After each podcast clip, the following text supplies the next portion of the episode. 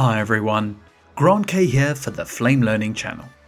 In this video, we'll look at the workflow of the new Burn-in metadata tool in the Flame 2017 products. This replaces the old Burn-in timecode which is no longer available in the application. With Burn-in metadata, you have access to loads more information you can burn into an image, and it's also more customizable than the retired Burn-in timecode. One final big benefit is that burn-in metadata is now available as a TimelineFX, as a node in batch and BatchFX, and as a separate module in the tools area of the desktop. So it's accessible everywhere when you need it. If you would like to follow along, please use your own media as this video is not footage specific. Now let's look at how it works. Let's start off with a quick example. Here is an edited sequence, and you would like to apply burn-in timecode to the edit. Since burn-in metadata is available as a TimelineFX, you apply it like any other effects tool in the sequence. Now you could apply it directly to a selected segment. However, the TimelineFX will only apply to that shot. If you want to apply burn-in metadata to the whole sequence, then I suggest you create an empty track above the edit and apply the TimelineFX to the gap segment. So select the gap segment and press Ctrl Tab to bring up the effects ribbon. Click the Burn-in Metadata TimelineFX. Next, click the Editor button. So let's say for instance, if you want source and record timecode, you need to add them. Now the Burn-in Metadata tool works with metadata layers. Click and hold the Add button and you will see all the metadata tags you could potentially burn into the image. So choose Source Timecode and then choose Record Timecode. You can now select the individual layers and position them however you like. So I'll have my source and record timecode at the bottom of the frame, and that is it. You could save this as a setup and call it up whenever you need it.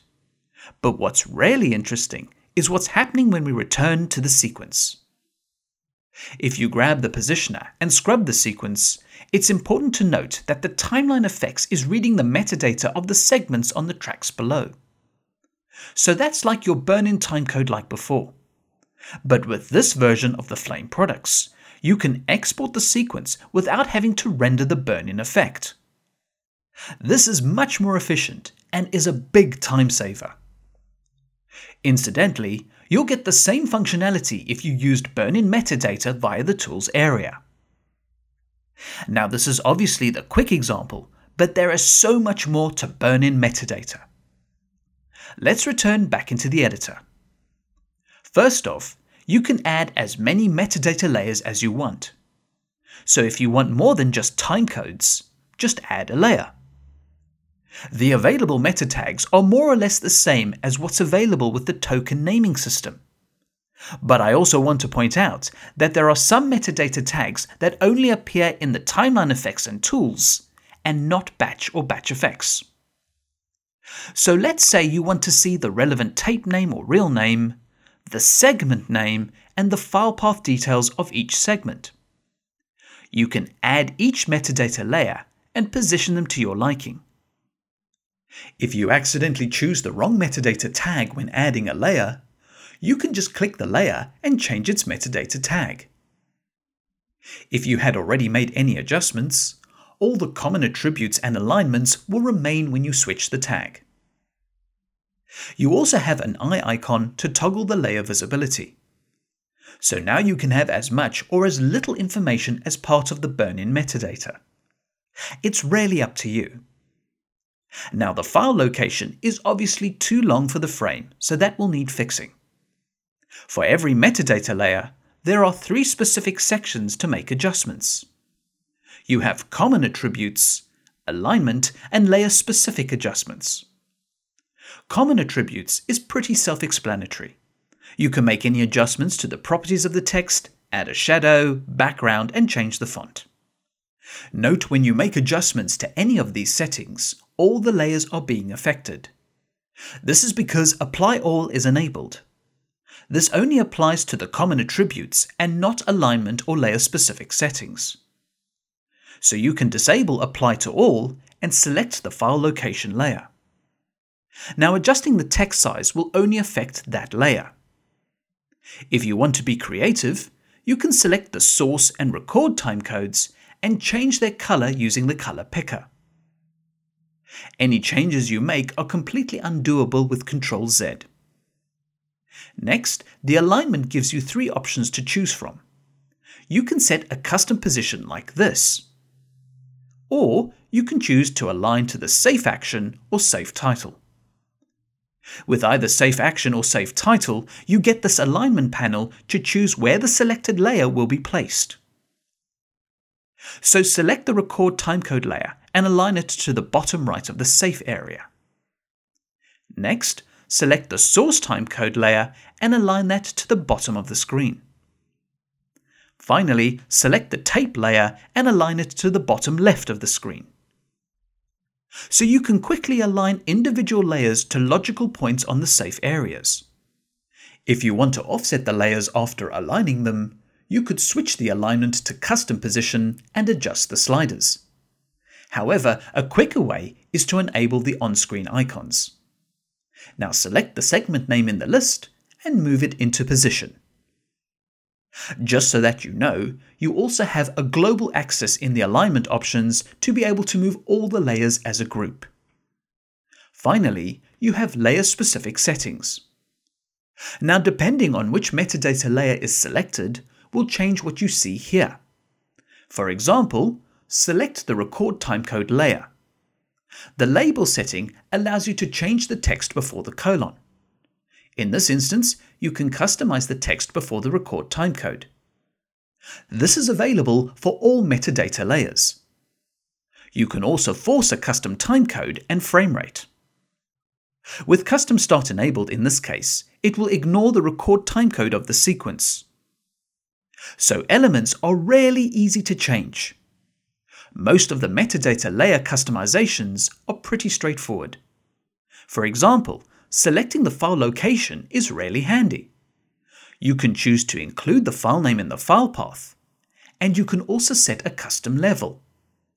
This removes the common directories of the file path and just focuses on the directories that are specific to this production. Coming back to the add list, there are a lot more tags to choose from. You have date, resolutions, project, user, timecodes, frame, and more all the source version tags relate to the OpenClip versioning workflow. So as you update your versions, they will be reflected in the metadata layers. Source name is the original file name. Shot name refers to the VFX shot name on the segment, and segment name refers to the name of the segment in the sequence. And finally, the name tag refers to the name of the sequence. One extra metadata layer I'd like to add is the custom text. This creates an empty text layer where you can type whatever you want. For example, if you want to watermark the sequence, you could type watermark and press enter. You can scale the text as big as you like and turn down the opacity. With the alignment set to selected layer, choose custom position. You can position this layer, but it can also be rotated. You can't add a logo, but this can certainly protect your images if required. The other point I'd like to make is that there are no animation tools, as the purpose of this tool is just to burn in metadata. Now exit back to the sequence and you can scrub the result. As a tip, you could layer up burn-in metadata over multiple gap layers. For example, if we look at this clip, you can have your timecode at the bottom while you work. The next track can contain more metadata if you're checking up on the editorial. And finally, the top track can have the watermark. You can export at any track level in the sequence for a variety of reasons, including approvals. Finally, if we switch to batch, burn-in metadata is also available here and BatchFX. The big difference between the batch node and the TimelineFX is that the burn-in metadata node does not read the information from the incoming connection. It's impossible to tell what metadata to use because of so many possibilities with connecting the flow graph. Instead, you can copy metadata from other nodes. Select the Burn-in metadata node. Now hold T and click on the source clip to copy its metadata. This performs a one-off copy to all existing metadata layers.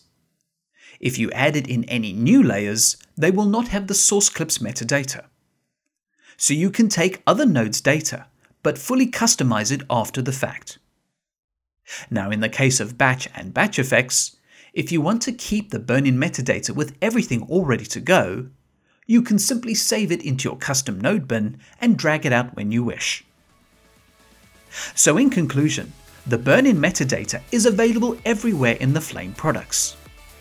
It's a TimelineFX, processing node and module in the tools area. It's very customizable, quick to use, and fits in very well into all aspects of the Flame 2017 products.